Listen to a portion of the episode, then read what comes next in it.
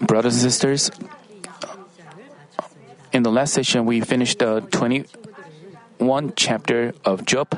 In chapter 20, Job's friends judged and condemned Job, saying, Job, because you are wicked and godless, you are being punished by God this way.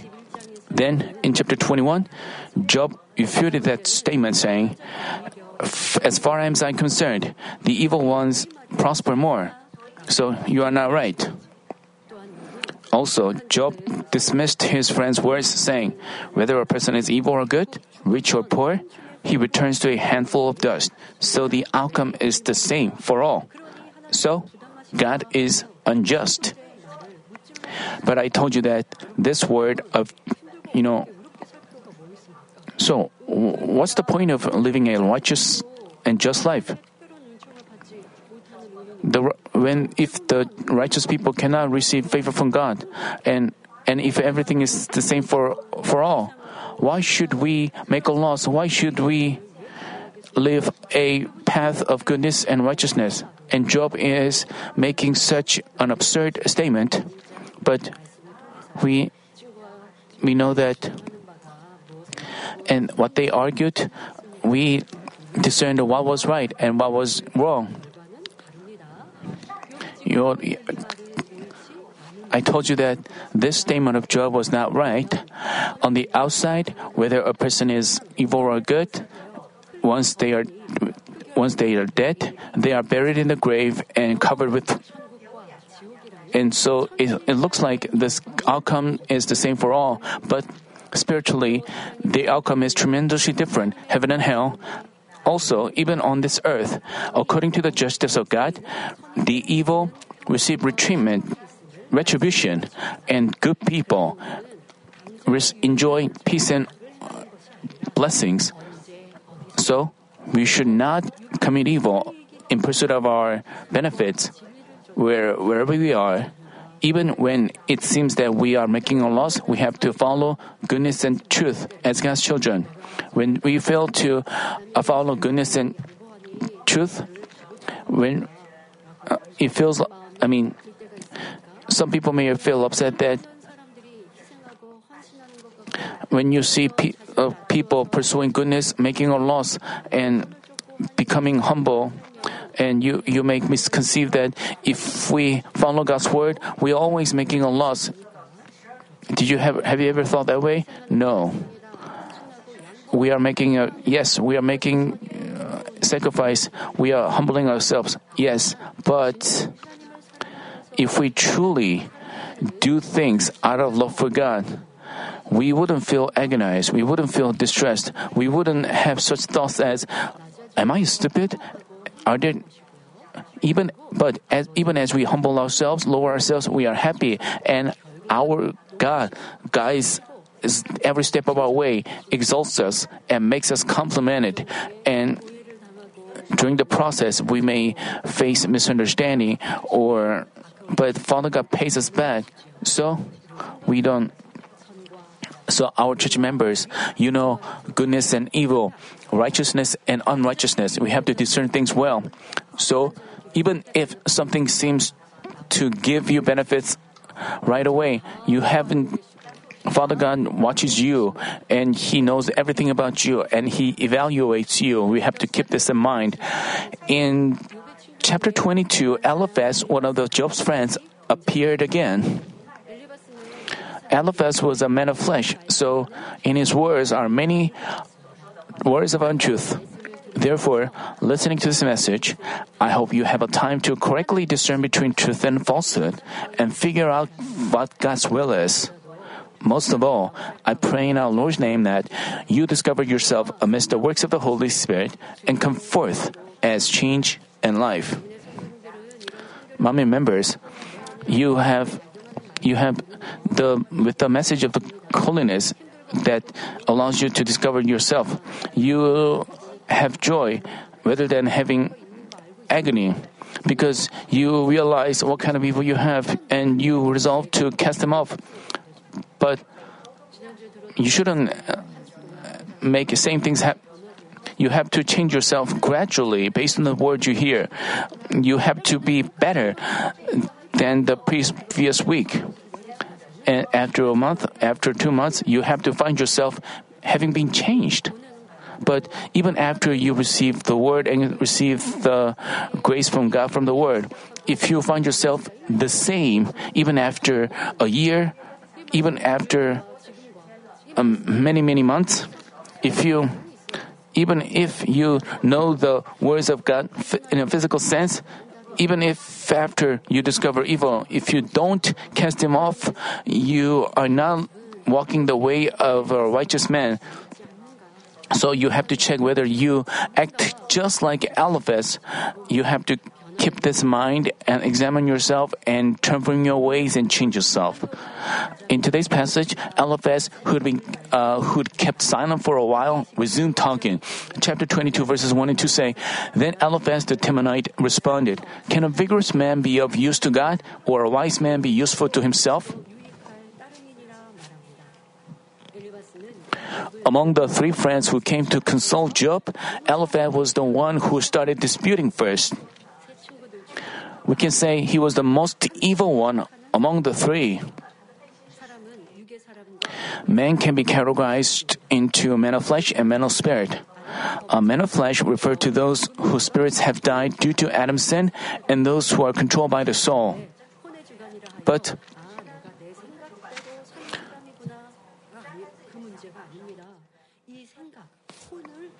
and the thought, you know, the soul is controlled by Satan. So men of flesh are controlled by the Satan. We shouldn't be controlled by Satan, but that's what men of flesh are like. They also mean those children of God. It's not just about the worldly people, not just about people who don't know the truth. Even those children of God who receive the Holy Spirit, if they haven't achieved the Holy Spirit, since they have failed to cast the fleshly attributes, sins and evil completely, they are like, you know, even after they accepted the Lord, once as long as they have untruth, they are controlled by, you know, Satan controls the, uh, the untruth. So they li- still live as men of the soul, even after they accepted the Lord, even as have they they have become men of children of God, if they still have untruth, if still have, they are controlled by the Satan. That's why even after they accepted the Lord, even while they accept the attend church, they remain men of flesh. In contrast, men of spirit, in a broader sense, refer to all God's children who receive the Holy Spirit and gained eternal life. But the men of spirit whom God ultimately wants are those who've completely removed the perishable and changing attributes of flesh, namely sins and evil. In other words, they are people who achieve the sanctification, restore the attributes of spirit which the first man Adam used to have, and fill the heart with goodness, love, and truth. Uh, since God is since God is spirit, His children have to be men of spirit as well. Since all the words of God are the spirit and truth, as much as we learn them, experience holy things, and dwell in the truth, we can give birth to spirit through the Holy Spirit and change into men of spirit. As we go deeper and deeper in the spirit, we can figure out God's will embedded in the word and discern it correctly. Uh, as a man of flesh, Eliphaz didn't know God's will, but he dared to discuss God's providence, thereby committing a sin of taking his name in vain. We have to keep in mind that only those who clearly know God's will and perfectly follow His will and providence can discuss His will. Namely, those who live by the word of God and have the fruits of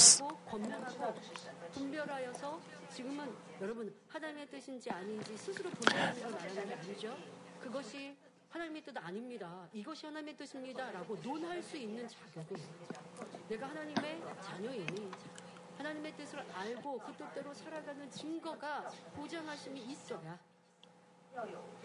You you have to be followed by the evi- evidences. Only then can you teach them others into truth. But otherwise, uh, while someone doesn't know God's will, has no idea where he should be headed, cannot even solve his own problem, if he says, This is God's will, that is not, he ends up taking God's name in vain.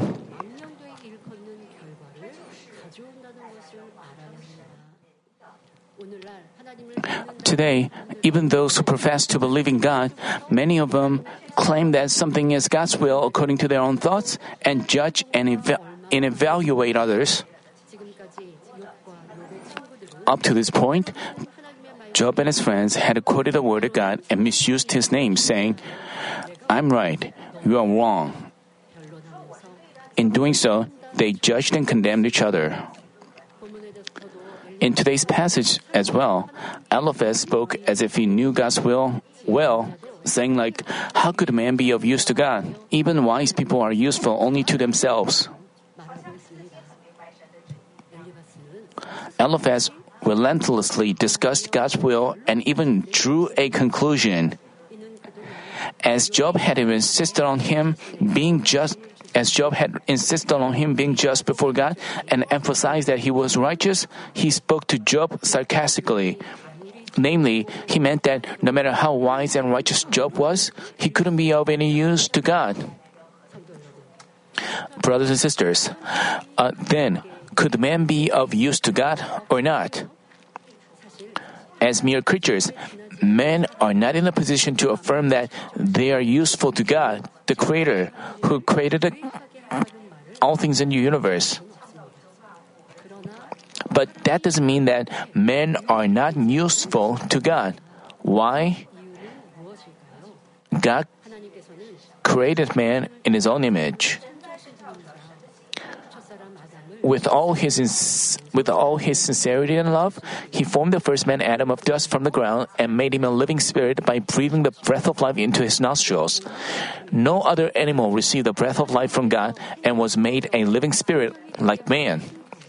When animals die, they just return to dust and that's it. But the spirits of man who receive the breath of life from God are ever immortal. So they are not extinguished like animals. Regarding this, we find in Ecclesiastes chapter 3 verse 21, who knows that the breath of man ascends upward and the breath of the beast descends downward to the earth. In this verse, the breath of man ascending upwards means that man's spirit goes to either heaven or hell without being extinguished, and the breath of the beast descending downward to earth means that beasts end up being extinguished. Uh, when I when I went to an overseas country for a crusade, uh, one of the church pastors, uh, there, he was a head of the denomination of a church. And as I met him and talked with him, I don't know why we talked about this, but he said, um, "My daughter is my my daughter's dog.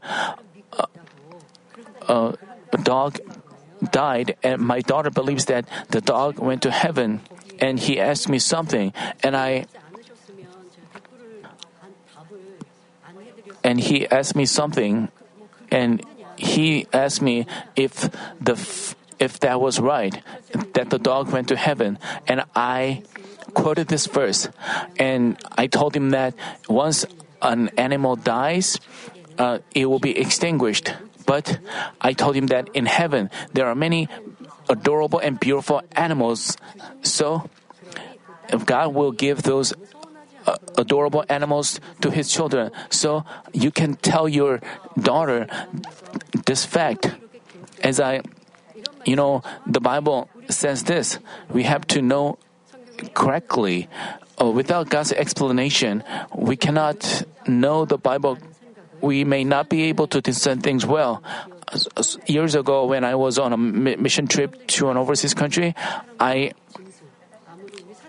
so we have to know what how animals are different from man. Um, and God gave spirit to man, and animals don't have spirit.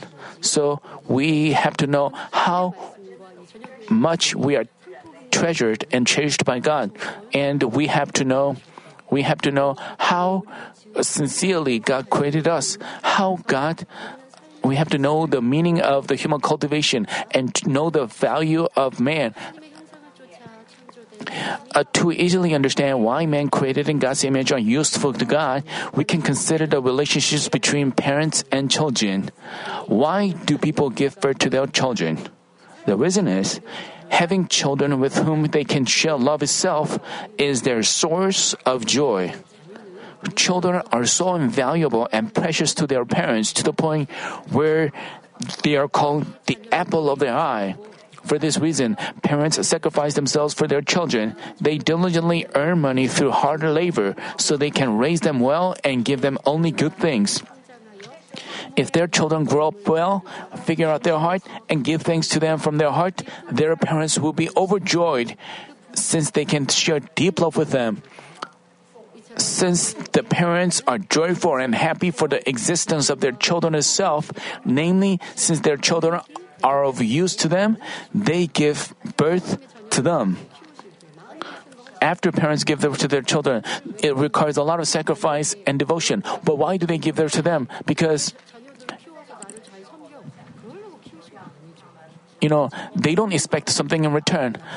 Just the existence of their children itself, and just the, for the just for the fact that they can share love with them, they they for the fact that they can understand their heart, the existence of their children itself is the source of joy. But the problem is, you know, let's say children always make troubles even after they grow up. They don't do the whole duty of man. They they just uh, abandon their parents and do unrighteous acts.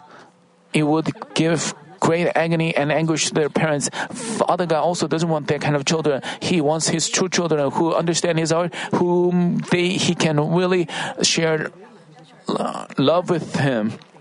And that's why he created him and he is pleased with such true children. This benefits him as well.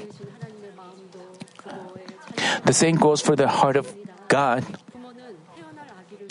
For their baby who is to be born soon, parents prepare in advance what is necessary for him, like his room, clothes, etc.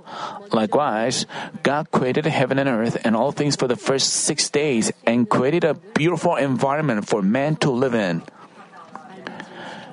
He created the earth to be the most appropriate size and placed it at the proper distance from the sun and the moon. Adding air, water, trees, and flowers to it, he prepared the most appropriate environment for man to comfortably live in. After he prepared all these things with all sincerity, he created man according to his own image. Just by considering how just by considering how he prepared everything, we can feel how much He loves us, human beings. Brothers and sisters, Father God loves us so much and created everything, created heaven and earth and everything therein, and He loves us and He sent us His only begotten Son. We have to feel such love of God. He loves us so much and He created us and sacrificed Him. I mean, I mean, His love is for me. He, for me, He sacrificed Himself. And you have to feel this deeply in your heart. Then you can also love Him more and become a, a Christian, more pleasing to Him. But but if you just think that God created every all the people, and I'm just one of them. If you just think that way, you wouldn't feel that God is close to you. But you have to feel that God is close to you, and and you have to know and feel the expectation and anticipation, from for you.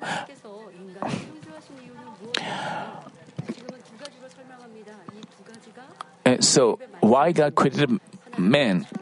And there are two uh, reasons. He wanted to gain two children and uh, the first reason is that he wanted to have two children whom he can share love with. For this reason, God formed Adam according to his image and brought him to the beautiful Garden of Eden. Accompanying him, he taught him the truth and extended his love to him. And just putting him in the Garden of Garden of Eden doesn't mean he can have two children. Through human cultivation, he could have two uh, children. That's why he placed the tree of knowledge in the Garden of Eden. And before that, evil spirits. Uh, he also allowed evil spirits to exist, and Father God Himself also suffered betrayal. And after the Lucifer's betrayal, uh, the world of darkness was formed, and he knew that through the darkness also there will be the human cultivation. He knew everything in advance. Even though he knew everything, in order to have true children, he suffered sacrifice and grief. And then he has conducted the human cultivation to this day. And you have to know the the providence of creation, and you have to know the so you have we have to figure out the heart of God and give God our praise and worship out of true love. And through that, Father God will be comforted. And for that purpose, He has waited so for so many years throughout the human cultivation. And once He meets you, He smiles and He receives comfort. You have to uh, keep this in mind. Throughout the human cultivation, He must have gone through many grieving moments. Even though there are many people who witness the works of God, but there are people who just complain against Him, He'll leave Him, and just take worldly things and if we do so, Father God will be grieved. Still, He gives us opportunities to repent and turn from our ways, and then He embraces us with His love, and ultimately, He gains true children. You know, when a baby is born and grows up, he may go become sick, he may have a serious disease, but uh,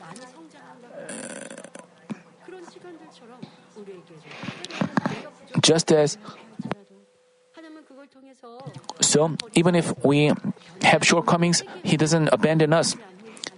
Even He believes that He we will change. So, how good would it be if people don't commit sins, but but even if we have shortcomings, we he once we make a resolve to march vigorously again, he strengthens us and encourages us and as we change ourselves, He is comforted and He expects us to become His true children. He is now still watching us with.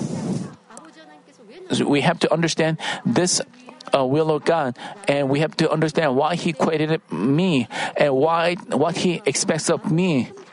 We have to make a resolve to become His true children. Father God we have to make a resolve to become um, true children who can give.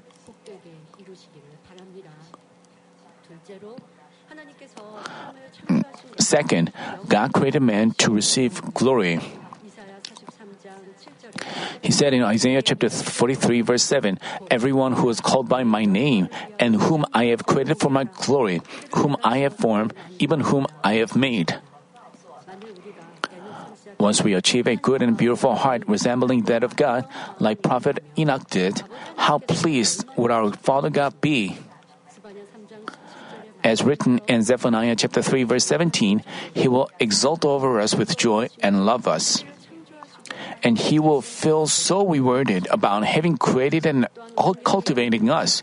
Also, as first of Holy Spirit, we will give glory to him whenever we whether we eat or drink, or whatever we do, so we will be of great use to His kingdom.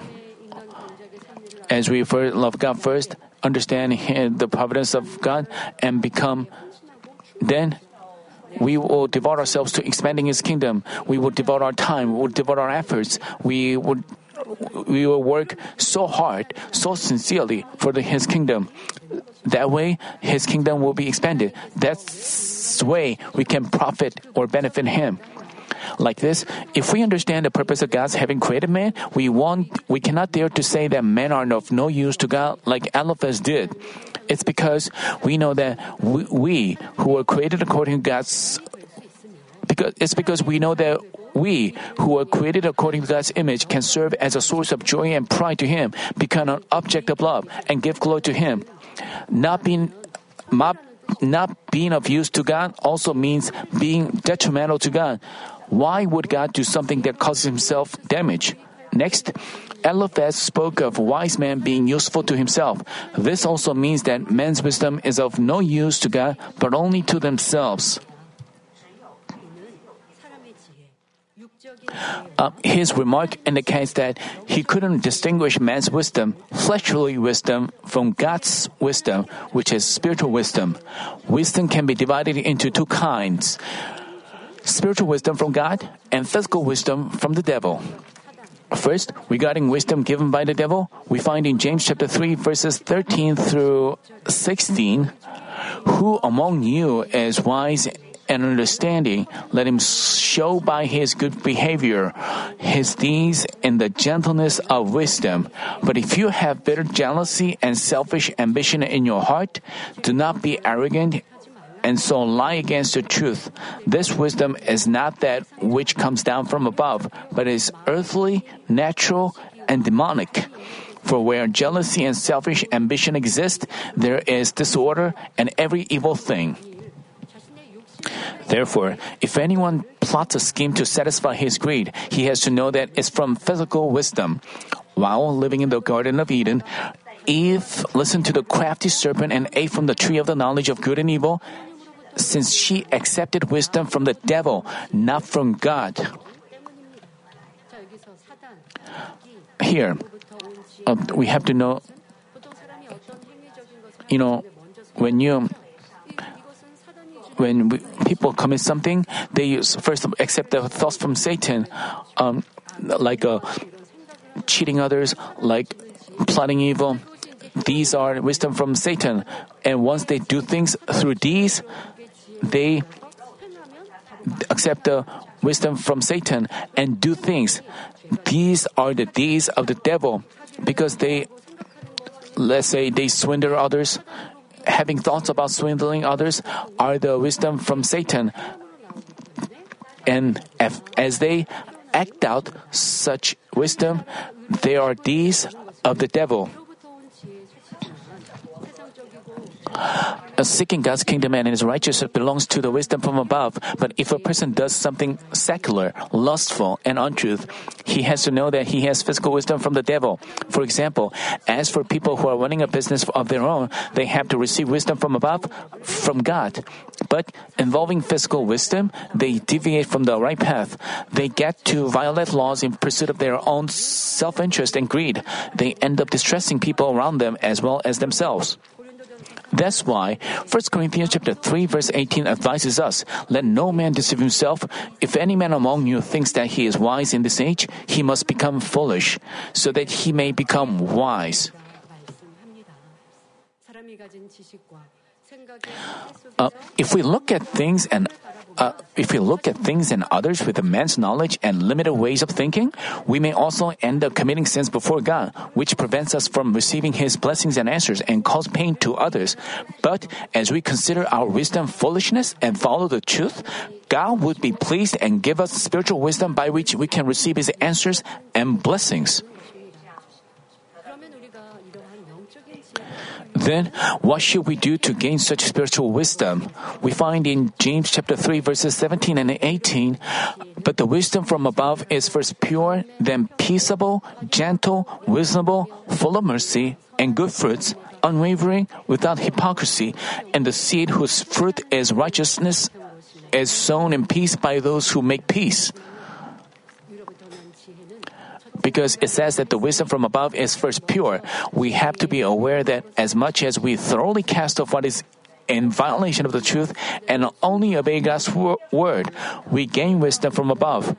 as we completely cast off these of flesh and the things of the flesh and become wholly sanctified, uh, we achieve peace with all men and abundantly bear fruits of righteousness. And the wisdom we receive from heaven is just immeasurable. This way, as much as we become a man of spirit, we can receive wisdom from above. Also, the wisdom from God causes us to pursue goodness, righteousness, and truth and have hope for heaven. Jesus said in Matthew chapter 11 verse 27, All things have been handed over to me by my Father, and no one knows the Son except the Father, nor does anyone know the Father except the Son, and anyone to whom the Son wills to reveal him. Um, namely, when we accept Jesus Christ, the Holy Spirit comes into our heart, enlightens us on the truth, and lets us know deeply about God. Without wisdom from God, we cannot know about Him. By the way, since Eliphaz was a man of flesh, he earnestly spoke of physical wisdom. So far, Eliphaz had been displeased about Job calling himself righteous. As far as Eliphaz was concerned, Job was in such a wretched situation because he was obviously sinful. Uh, as Job argued that he was faultless and righteous, but God put him in that situation. Eliphaz was so provoked and continually rebuked Job. Eh, eh, brothers and sisters, Eliphaz was judging and condemning Job, and he was provoked. But you know, let's say someone is really evil, someone is not like Job, someone is is really evil, and he claims himself to be righteous. Does this mean it, it is okay for us to feel provoked? Even when evil person claims himself to be righteous, even if um, evil person claims him claims to love God, should our heart be provoked? This is evil. We have to feel sorry for him, have to mercy for him, and pray for him. And even though he doesn't listen to our advice, we have to know it is not time for us to give advice. So we can just pray for him. No, there's no reason for us to feel provoked about that. So we have to check, examine our uh, feelings. So out in the world, you work with uh, among world, worldly people. So if you feel provoked, you have to know you are no different from worldly people. Even as worldly people um, takes pride in, in themselves and commit evil, you shouldn't feel frustrated or provoked. You have no reason to do that.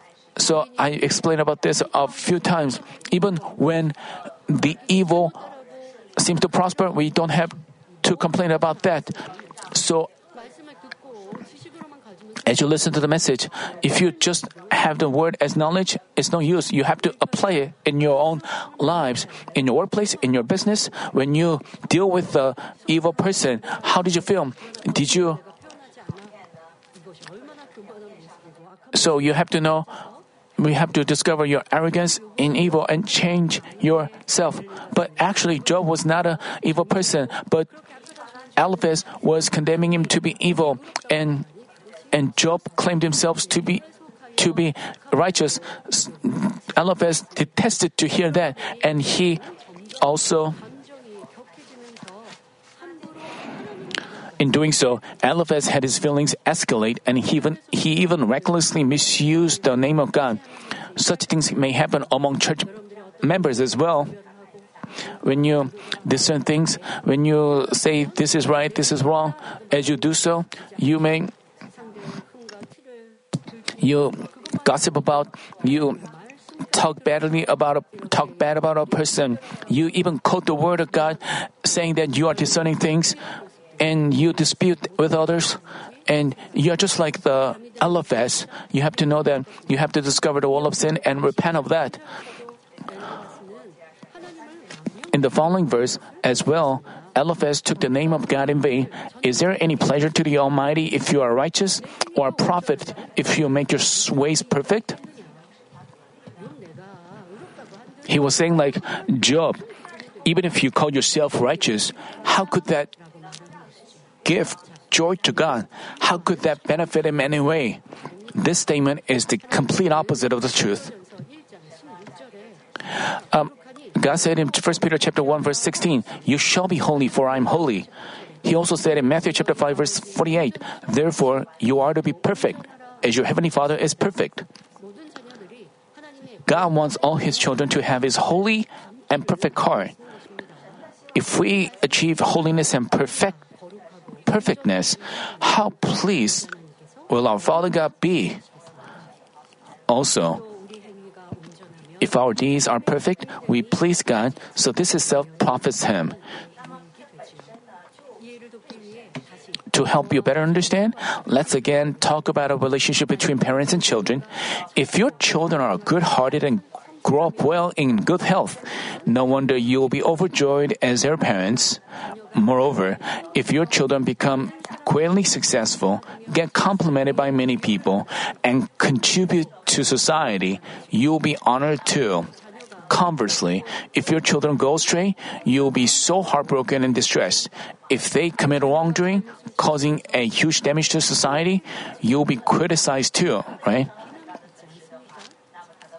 Likewise, if God's children are not found if God's children are not found perfect before Him and commit sins, they will be scoffed at by worldly people. They end up dishonoring God and insulting their church, pastor, and brothers in faith. Seeing such people who commit sins and evil, God is deeply agonized. In Genesis chapter 6 verses 5 and 6, we find how God fell when he saw the people we find how God fell when he saw the whole world drenched in sins and evil. Then the Lord saw that the wickedness of man was great on the earth, and that every intent of the thoughts of his heart was only evil continually. The Lord was sorry that he made man on the earth, and he was grieved in his heart. Because God loves us, His children, it's only natural that He laments and grieves when He finds us having fallen into sins and evil. Uh, but even while the world had been drenched in evil like that, since Noah was a righteous man and was blameless in his time, God was pleased and walked with him. On top of that, to save his family from the judgment of flood, God had him prepare an ark. we can find that Noah brought joy to God and that he benefited God in fulfilling his plan and cultivating man. Another example where a righteous person brought joy to God was Abraham. Genesis chapter 18, verse 17 reads The Lord said, Shall I hide from Abraham that what I'm about to do?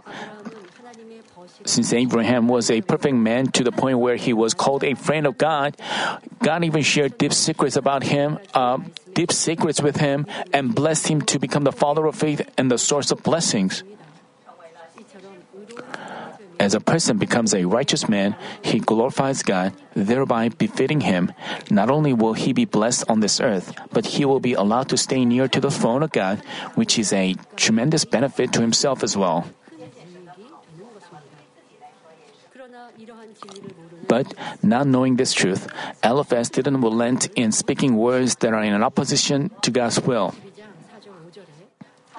He said in chapter 22, verses 4 and 5 Is it because of your reverence that he reproves you, that he enters into judgment against you? Is not your wickedness great, and your iniquities without end? Eliphaz was scoffing at Job, asking, Job, is God reproving and questioning you because you revealed him? because Job had argued that God makes the wicked prosper and distresses a righteous person like himself, Eliphaz asked Job in such a sarcastic way. Namely, he was asking Job, if you've revered God as you said, you'd be receiving compliments. But how come you are being reproved? Because you are wicked, disasters have come upon you, haven't they? Uh, brothers and sisters, is this statement accurate? Let's find the answer to this question from the Bible. Uh, chapter 12, verses 5 through 8 say, And you have forgotten the exhortation which is addressed to you as sons. My son, do not regard lightly the discipline of the Lord, nor faint when you are reproved by him. For those whom the Lord loves, he disciplines, and he scourges every son whom he receives. It is for discipline that you endure. God deals with you as with sons. For what son is there whom his father does not discipline? But if you are without discipline, of which all have become partakers, then you are illegitimate children and not sons. As we hear the Eliphaz statement, I mean, you have to find you have to find the answer you know, after you commit sins, you face retribution. But as I just read you the he- words from Hebrews, you know, when you commit something wrong as God's children, you are disciplined. You have to also know that you shouldn't you shouldn't say like because God hates me, He gives me a disaster. Uh, let's say Anne and Josh are not living by the word of God. While God punishes Anne, he doesn't do Josh. Then, who is being loved by God? It is Anne, who receives the punishment. One can be estranged from the other by a rebuke, but that's not the case between parents and children uh, if children trust their parents, even when they are punished, they feel how they love them. Also, on the part of the parents, if they truly love their children whom they gave birth to, when they find them going astray, they'd want to lead them onto the right path, even if that means disciplining them. The same way, God disciplines the children whom He loves, says the Bible. Thus, when a when a believer commits a fault and faces some punishment, he has he has to know that he is being loved by God. If there's no punishment, even when he's at fault, he may end up committing greater sins. As he gradually becomes consumed by the devil, he naturally ends up on the way to death.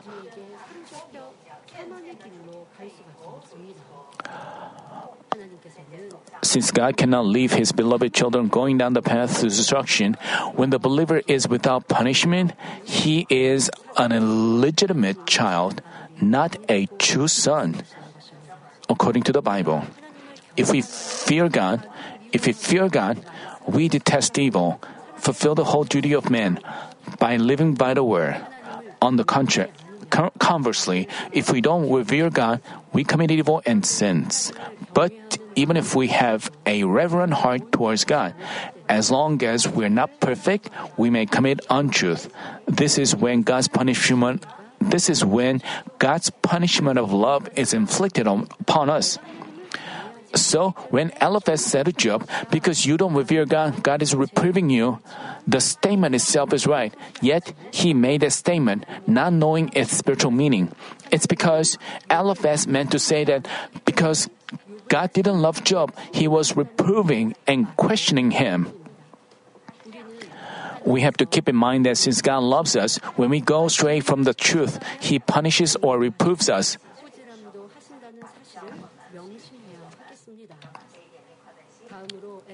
Next, Eliphaz said to Job, Is not your wickedness great, and your iniquities without end? Eliphaz is getting increasingly worse. Eliphaz was condemning Job, saying that his wickedness was extremely great and without end. Even though Job had been acknowledged as an upright and blameless man by God, the Bible says that those who judge and condemn others like this make themselves a judge and try to become like God. When people brought a woman who committed adultery before him, Jesus said, He who is without sin among you, let him be the first to throw a stone at her.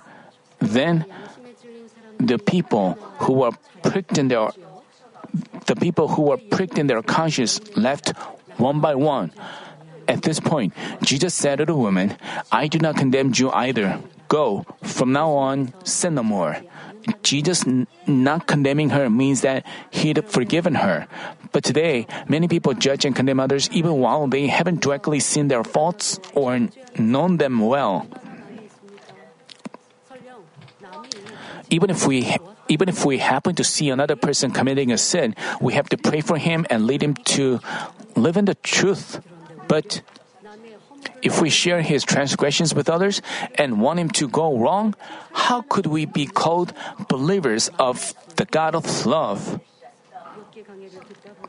Throughout the lectures on Job, one of the most frequently quoted passages is James chapter 4 verses 11 and 12. Do not speak against one another, brethren. He who speaks against a brother or judges his brother speaks against the law and judges the law. But if you judge the law, you're not a doer of the law, but a judge of it. There is only one lawgiver and judge, the one who is able to save and to destroy. But who are you who judge your neighbor?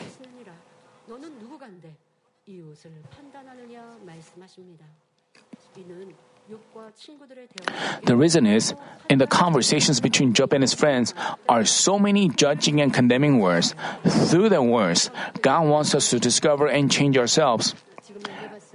Uh, now, Eliphaz had made himself a judge of the law. As his, as his evil reached its peak, he condemned Job, saying that his wickedness was without end. We have to keep in mind that only our, only our God is the maker and judge of the law, so that we won't recklessly judge and condemn others and make ourselves a judge. While we've brought tests and tribulations upon ourselves by doing so, if we ourselves don't realize our faults, how regrettable this is. Therefore, such things are common among Christians. People think of themselves as right,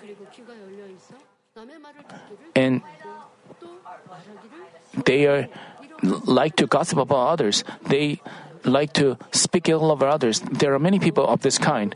They listen to uh, gossips without discerning things, and they just think what they see or hear is right. As they they just accept what the news media says.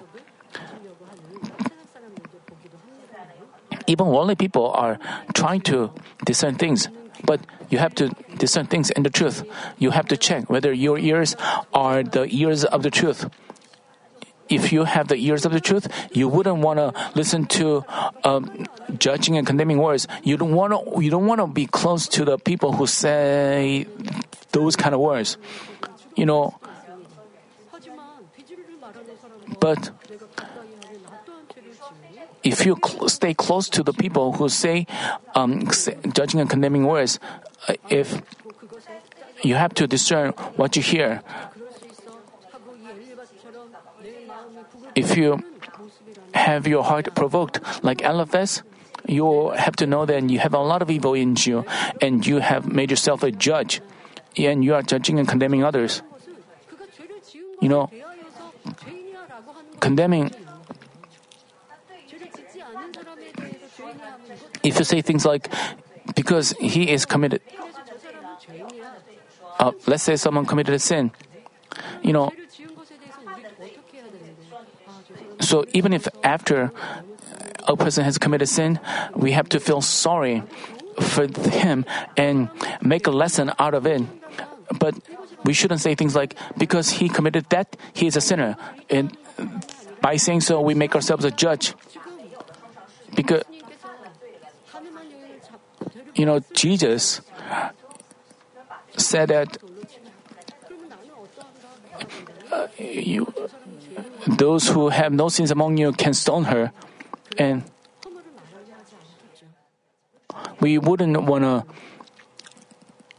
because we also have been forgiven, we have also have received mercy and love from God.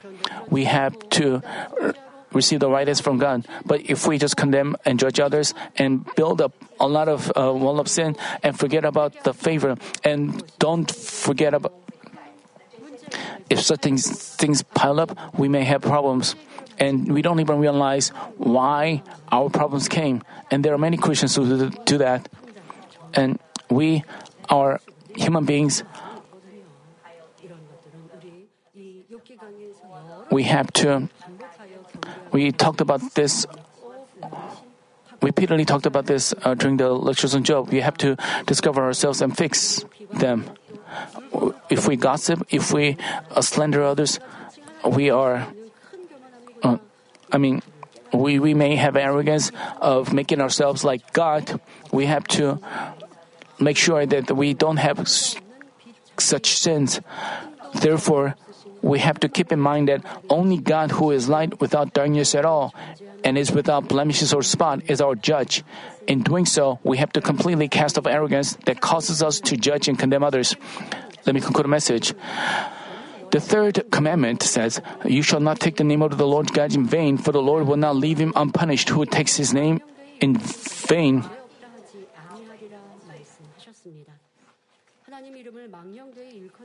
To take the Lord's name in vain means that not to use the holy name of God the right way. For example, people speak as if his own thoughts is the word of God, even if even as he acts as he pleases, he claims that God inspired me to do this. Also, some people make a false vow or joke in the name of God. Also, there are people like Eliphaz who quote the word of God in the wrong way, thereby taking the Lord's name in vain. I hope you also check yourself whether you have done that, because the word is God. If we really trust and love God, we should, we are going to make sure that such things won't happen. As we cherish the word of God more than anything else, we can be loved by Him. 1 Samuel chapter 2 verse 20, verse 30 says, For those who honor me, I will honor, and those who despise me will lightly esteemed. If we honor God from the depths of our heart, no wonder we will love the word and always conduct ourselves with fear for God, not taking his name in vain. Thus, I pray in the name of the Lord that all of you will honor God and God honor you, so that you will always live with blessings of God, guaranteeing all your words and actions.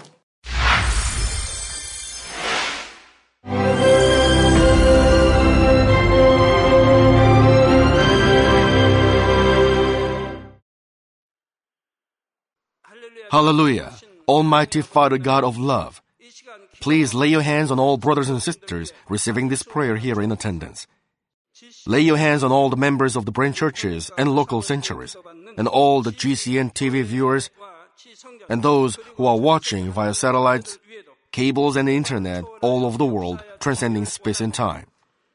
Plant faith in their hearts and drive out their negative thoughts and doubts. Let all the trials and afflictions leave them.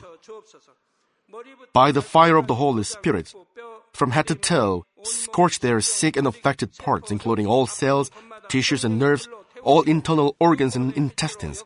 Let the light of creation come upon them. In the name of the Lord Jesus Christ, I command the enemy devil and Satan, all diseases, germs and viruses, and infirmities, go away. Let the light shine on them. Scorch their incurable and long-term diseases by the fire of the Holy Spirit. Burn all kinds of endemic and contagious diseases like malaria. Be cleansed and made well. All epidemic diseases, such as colds and fever, go away from them. Protect them from any kinds of germs and viruses and bacteria. Heal them of all kinds of cancers like stomach cancer, lung cancer, liver cancer, breast cancer, womb cancer, intestinal cancer, and all other diseases like AIDS, leukemia, cerebral apoplexy, high blood pressure, low blood pressure, heart disease, lung disease, diabetes, women's diseases, thyroid diseases, and all inflammations. Let them be made whole from polio, stroke, arthritis, herniated discs, and many others. Let all kinds of pains disappear from them, like back pain, headache, and neuralgia. Set them free from epilepsy, autism, depression, neurosis, and all other mental diseases. Loosen them from all kinds of paralysis and let them get up, walk, and jump. Let them regain good eyesight and restore good hearing. Let the blind open their eyes and the deaf come to hear and mute begin to speak. Heal them of after effects of all kinds of accidents. Restore their ruptured and broken bones. Restore them from burns and let the heat and burning sensation go away from them. Father, let there be no scars left. Be cleansed from all kinds of drug addictions and poisoning. Father, regenerate dead nerves, tissues, and cells, and bring the dead back to life. Father, please bless them to conceive a baby. Bless them to conceive a baby. In the name of the Lord Jesus Christ, I command the enemy devil and Satan, the ruler of the air, the evil forces and their servants, go away from them. Go away, you evil spirits, unclean spirits, deceiving spirits, spirits of falsehood, separating spirits, and all forces of darkness. Loosen all bonds of wickedness and darkness, and go away from them. Let the light shine on them. Father God, give them strength to cry out in their prayer, and empower them with the power to cast off sins and become sanctified. Let them be in good health as their soul becomes prosperous, and let their family be evangelized. Protect them from all kinds of accidents and disasters, and bless them to lead a successful and prosperous life in everything. Please protect your children, their home, their business, and their work by the fiery hedge of the Holy Spirit, with the heavenly host and angels, and with your blazing eyes. Give students wisdom and understanding, and fill their hearts with more passion and desire for study. Keep their hearts and minds from worldly things, and plant into their hearts more fervent love for God. Bless your children and let them give glory to you in everything they do, whether they eat or drink or whatever they do. Let them confess and testify to the living God. I've met God, I've experienced God, and received His answers and blessings. Father God, thank you. Let all glory be to you alone. In the name of our Lord Jesus Christ, I pray. Amen.